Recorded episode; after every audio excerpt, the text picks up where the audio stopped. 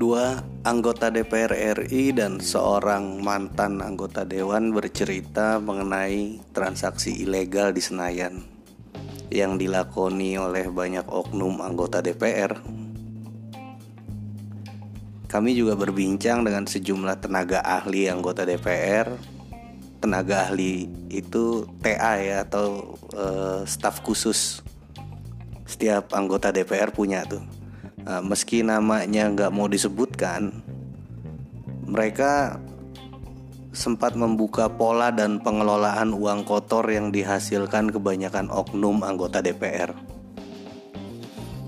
Gak ketinggalan seorang pejabat bank yang bertugas di cabang atau KCP, eh, KCP Senayan, KCP Gedung DPR, juga kami mintai keterangan Soalnya oknum bankir ini kerap disebut-sebut membantu penyamaran uang kotor yang beredar di Senayan. E, tujuannya biar nggak nggak kendus sama PPATK. Dan seorang mantan anggota DPR RI, dia dari fraksi Demokrat, ngomong kalau partai politik harus bertanggung jawab atas munculnya transaksi-transaksi gelap di DPR. Sebab, kata dia, Transaksi gelap itu dilakukan sejumlah oknum karena beban kontribusi untuk partai. Wah, ngeri ya. Artinya ada restu nggak resmi dari partai agar kadernya di DPR mencari tanda kutip jalan ilegal. Minimal partai tahu, tapi tutup mata. Lantas, berapa setoran tahunan anggota DPR yang ditempatkan di Eh, posisi-posisi uh, basah seperti banggar, banggar itu badan anggaran atau komisi-komisi tanda kutip basah lainnya ya kepada pengurus partai. Dan kalau benar seperti itu, tentu ini kabar buruk bagi parpol, partai politik. Sebab dalam aturan yang berlaku di negeri ini, parpol yang mendapatkan sumber dana dari hasil kejahatan bisa dikenakan sanksi bahkan bisa berujung pembubaran. Dari medcom.id Jakarta, inilah Medcom Files Season 3. Saya Joki Lubis and here's the case we've been working on. Transaksi gelap DPR.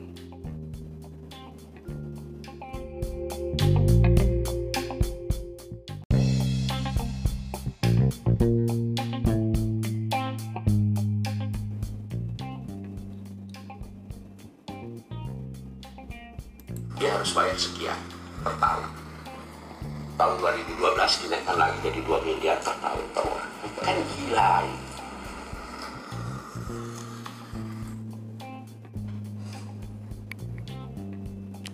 Butuh modal besar untuk menjadi anggota dewan. Minimal 3 miliar agar aman melenggang ke Senayan.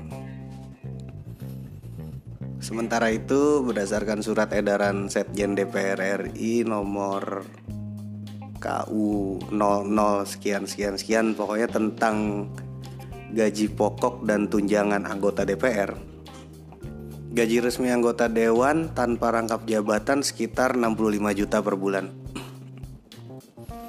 Karena itu banyak anggota yang coba mencari uang tambahan buat balik modal. Demikian alasan yang sering kita temui ya dari anggota dewan. Sebab e, contohnya gini, di masa reses gitu ya, kembali ke dapil ke daerah pemilihannya dia. E, mereka tuh harus mengeluarkan banyak uang buat memenuhi janji-janji kampanyenya. Begitu ceritanya. Tapi masyarakat pemilih pun bukan yang nggak tahu ya. Di mata mereka anggota dewan banyak duitnya aja banyak proyek sampingan tanda kutip yang bisa menebalkan dompetnya. Dan berdasarkan data Pusat Pelaporan dan Analisis Transaksi Keuangan atau PPATK, laporan keuangan transaksi mencurigakan atau LKTM eh, tunai itu rame terjadi dalam rentang 2004 sampai 2012, yakni sebelum selama dan setelah pemilihan legislatif. Ini jadi cerita tentang eh, bagaimana anggota dewan itu bermain-main dengan eh, proyek lah proyek sampingan untuk mencari tambahan uang di masa itu. Artinya ada peningkatan jumlah kekayaan yang cukup signifikan dari dari sebelum sampai dia menjadi anggota dewan. Jadi uh, laporannya tuh keuangan dia sebelum pileg transaksi ya. Transaksinya kan diintip dari sebelum pileg uh, sampai sesudah pileg gitu dan sampai dia menjadi anggota dewan gitu. Jadi eh, laporan itu eh, menampilkan transaksi tunai yang terus meningkat.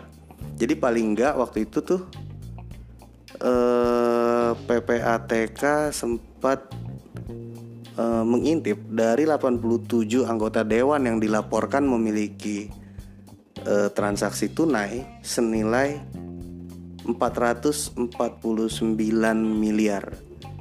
Uh, transaksi yang mencurigakan ya tunai mencurigakan.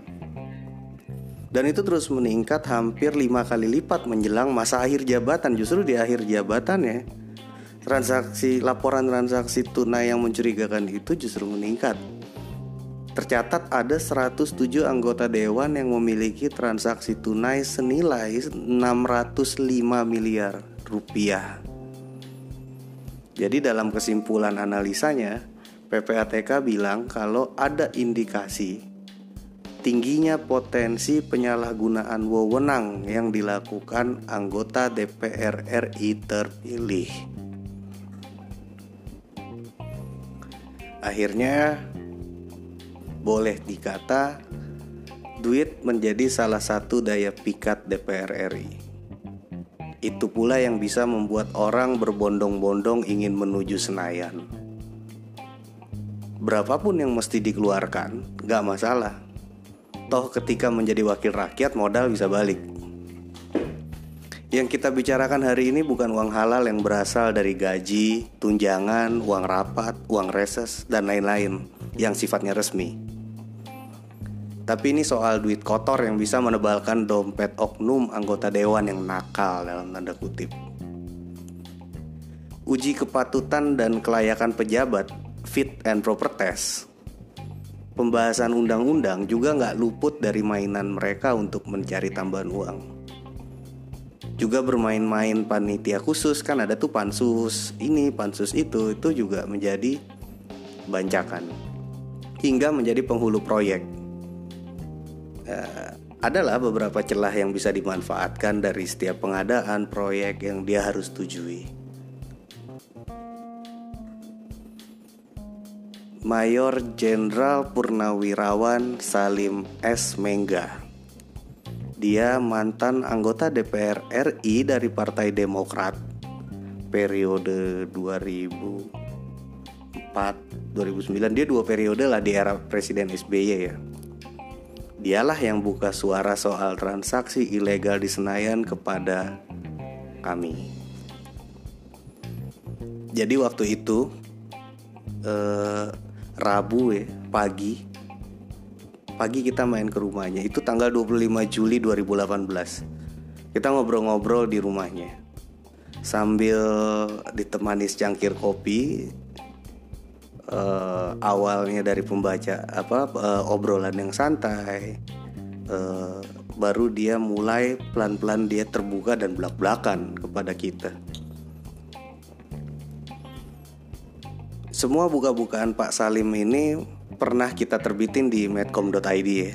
Judulnya waktu itu pengakuan Salim Mengga. Intinya, dia bicara soal bagi-bagi duit persetujuan proyek atau pengadaan di uh, di pemerintahan. Saat itu dia sempat di Komisi 2, dia juga ngomongin soal IKTP.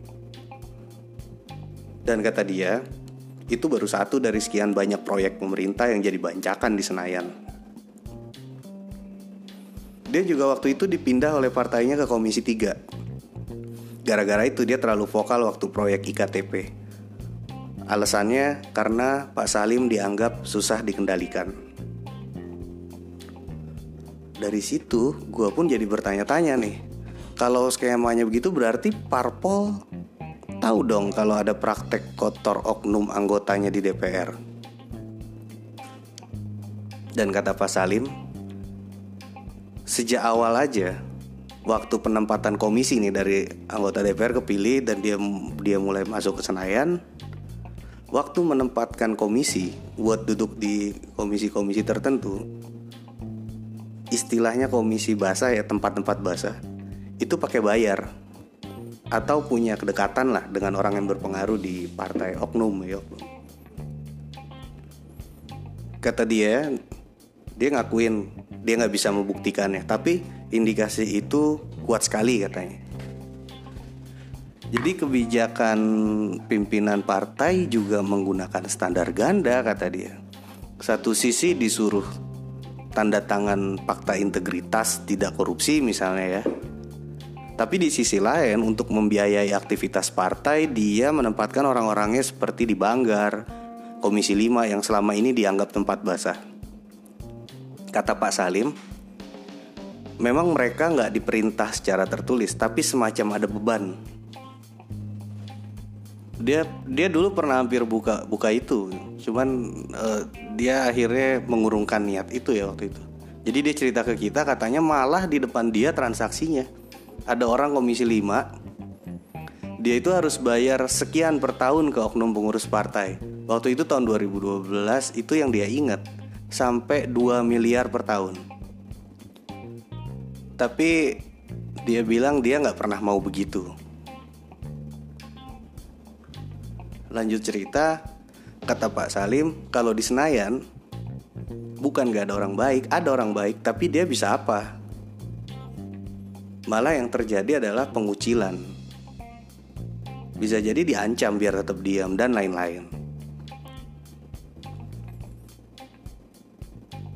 Saat itu Pak Salim sadar bahwa dia bicara seperti ini tuh terlalu ekstrim. Tapi dia ngaku nggak takut sih. Dia dia juga bilang kalau dia pun juga bukan orang yang bersih-bersih amat. Tapi kata kata dia ada tenggang rasa lah, jangan terlalu merusak gitu jadi gini dia ada dia dia sempat cerita kepada uh, kami ya ada anggota anggota dewan sekarang udah keluar dia sudah lima periode di komisi 5 Pak Salim nanya gimana caranya? Kok bisa di komisi 5 nggak pindah-pindah gitu ya lima periode lagi dari zaman uh, udah lama lah. Kata orang itu ya bayar pak katanya Terus ditanya lagi sama Pak Salim, apa sih yang kau dapat di sana? Dia jawab, Kemenhub, PU dan lain-lain. Kementerian Perhubungan gitu ya, pekerjaan umum dan lain-lain kan Komisi 5. Jadi misalnya dia dapat proyek senilai 100 miliar. Dari sana dia dapat 5%. Jadi dapat 5 miliar lah dia setahun. Artinya kalau 5 tahun udah 25 miliar itu baru dari satu proyek gue pun bertanya ke Pak Salim e, Pak Salim tuh bicara kebuka kayak gini dia nggak apa-apa kan di record gitu kan. Apa bapak nggak takut diintimidasi atau lainnya? Sebab kan ini dia nggak mau off the record dia mau dibuka-buka aja. Kata dia buat apa saya takut? Saya nggak takut gitu. Dia juga cerita pernah ada yang coba mencari-cari kesalahan dirinya gitu. Seperti dulu sempat muncul dia main game waktu rapat kata dia. Itu sempat heboh di media, ada anggota dewan main game waktu rapat. Itu Pak Salim. Dan kata dan kata dia ya ini bagian dari itu. Ancaman menjatuhkan dirinya karena terlalu terbuka. Tapi dia nggak peduli katanya. Tapi ruginya kalau anggota dewan seperti dia, seperti Pak Salim, gak kasak kusuk cari tambahan, duitnya habis buat setoran partai. Yang dia alami uang dipotong partai itu 15 juta. Terus kalau ada acara-acara dipotong lagi 10 juta. Menjelang pemilu potong lagi 20 juta. Padahal kata Pak Salim waktu itu dia terima gaji saat itu 56 juta. Berarti setelah potongan ini itu sisanya yang dia pegang 15 juta sebulan. Makanya dia suka nolak perintah apa perintah partai yang satu itu. Dia bilang gini, kalau saya laksanakan perintah partai habis. Karena belum lagi dia harus bayar supir tiga setengah juta sebulan dan lain-lain ya. Sisanya 11,5 juta yang di kantong dia buat beli bensin, uh, kehidupan ya biaya hidup lain-lain di Jakarta ini. Menurut dia ya habislah kalau partai motong-motong sebanyak itu gitu. Akhirnya dia bilang waktu itu ke oknum pengurus partainya, kalau mau bantuan ini itu ini itu ini itu yang tadi itu minta bantuannya ke yang lain aja yang emang dikasih tugas di partai buat cari duit, yang dapat proyek, bukan ke saya kata dia. Dia agak kesel tuh waktu dia cerita ini. Soalnya kan dia akuin dia di DPR itu dia cuman hidup andalkan gaji aja, nggak ada sampingan. Jadi dia bilang jangan samakan dia dengan yang lain yang dapat proyek setiap tahun sampai ratusan miliar gitu dia cerita lagi suatu hari itu pernah datengin ketua fraksinya waktu itu ada perintah potong satu miliar satu orang. Dia tanyalah ini yang perintahkan cari duit siapa? Gitu. Nah kata orang yang ditanya itu dia bilang ini perintah ketua banggar. Lantas lah dia bilang apa nggak salah? Ini anggota diperintahkan cari duit dengan cara seperti ini. Apa mau ketangkep? Dia nanya gitu. Dia berpikir kalau begini ya partainya yang jadi rusak kata dia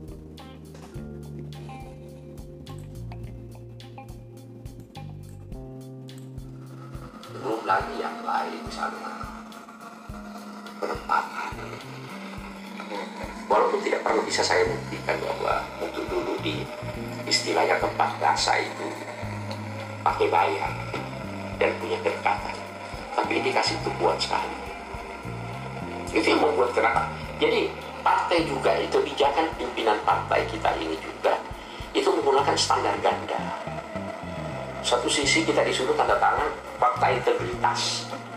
Tapi pada sisi lain untuk membiayai aktivitas partai dia menempatkan orang-orangnya seperti di Bangka komisi komisi lima diperintah secara tertulis tapi ada beban saya dulu sudah hampir buka itu. Oh di depan saya mereka transaksi kok. Orang komisi ini. Transaksi di hadapan saya. Dia harus bayar sekian per tahun. Tahun 2012 dinaikkan lagi jadi 2 miliar per tahun per. Kan gila ini. Dan hampir semua partai begitu. Ya, lanjut cerita. Pak Salim ngasih tahu ke gue kalau transaksi ilegal di DPR itu nggak cuma proyek-proyek kayak tadi kayak IKTP kayak gitu-gitu. Tapi bisa juga terjadi di pembahasan undang-undang buat menggolkan pasal A, pasal B dan lain-lain terus juga terjadi di fit and proper test calon pimpinan lembaga-lembaga. Yang tadi kita udah bahas di atas. Kayak calon pimpinan lembaga-lembaga tuh kayak BPK nggak semua ya maksudnya fit and proper test kayak gitu-gitu. Terus kayak KPPU KPK itu kan perlu fit and proper test kayak gitu ya. Terus uh, bermain-main di panitia khusus yang tadi dan banyak lagi jadi kata Pak Salim, itu semua sama aja. Dia ngakuin seperti fit and proper test sebuah lembaga dia nggak ngomong. Itu itu ada titipan sponsor dan hampir semua fit and proper test biasanya ada titipan sponsor. Dia ngakuin seperti itu. Jadi akhirnya kadang-kadang ada yang bagus, yang bagus buat jadi pimpinan, tapi nggak lulus. Kenapa? Karena nggak ada partai yang backup dia. Jadi sebelum masuk tuh udah udah di lobby lah. Oh ini dari partai ini, partai ini gitu. Jadi mau bener apa enggak di fit and proper test nanti. Tapi kalau sponsornya kuat, ya jadi. Fit and proper test kata Pak Salim, selama dia di Senayan, selama dia menjabat di sana, itu semua formalitas.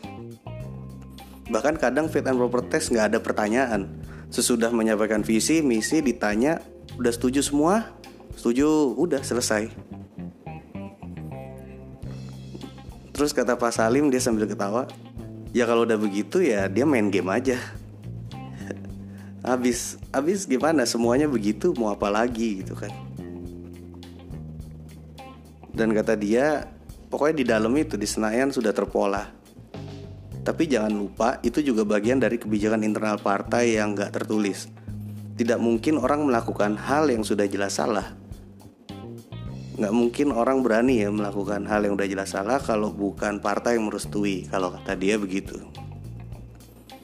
Di samping itu terkait juga ongkos politik yang tinggi ya motivasinya termasuk itu ya. Kayak orang baru mulai duduk sudah berpikir untuk lima tahun ke depan dia harus mencalonkan lagi gitu mereka berpikir harus eksis terus butuh dana sekian itu jadi motivasi juga jadi sebenarnya Kadang-kadang anggota dewan juga sih yang mencari jalan atas restu partai.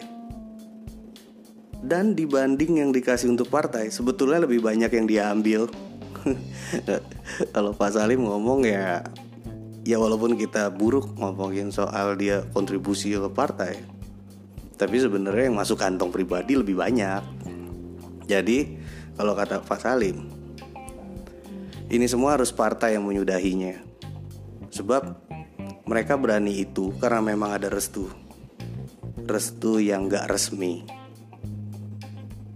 Sekali lagi gue tanya ke Pak Salim Jadi jadi gue yang deg-degan gitu kan Dia ngomong belak-belakan gini Apa apa bapak gak khawatir dengan aksi buka mulut ini Dan lagi-lagi kata dia Harus berani Siapa tahu ke depan itu bisa mengurangi korupsi kata dia dan dari pengakuan Salim Mengga itu kami pun menemui karena kan dia waktu itu dia bicara dia masih di Partai Demokrat ya. Jadi kita pun harus mengklarifikasi ini. Waktu itu kita nemuin Wakil Ketua Umum Partai Demokrat Pak Syarif Hasan. Uh, saat itu hari Senin 13 Agustus ya 2018 Pak Sarif tuh buru-buru mengklarifikasi pengakuan Salim Mengga ini ke kita. Pak Sarif menolak bila partainya disebut tutup mata, apalagi memberi restu kepada kader yang melakukan tindakan korupsi. Dia juga mengatakan gak mungkin bila asal usul iuran anggota DPR fraksi Demokrat saat itu yang masuk ke partai adalah hasil transaksi ilegal. Sebab, kata Pak Sarif, kalau di Partai Demokrat, iuran-iuran yang masuk itu harus jelas. Memang jumlahnya tertentu ya, ada yang 5 juta, 10 juta, 25 juta. Tapi itu semua dipotong dari gaji langsung dari rekening. Pak Sarif juga menganggap pengakuan Pak Salim ini dia bilang Pak Salim itu kan bukan lagi kader Partai Demokrat. Jadi menurut Pak Sarif nggak bisa dianggap sebagai kondisi internal Partai Demokrat. Cerita-cerita yang Pak Salim angkat itu nggak bisa dianggap sebagai kondisi internal Partai Demokrat.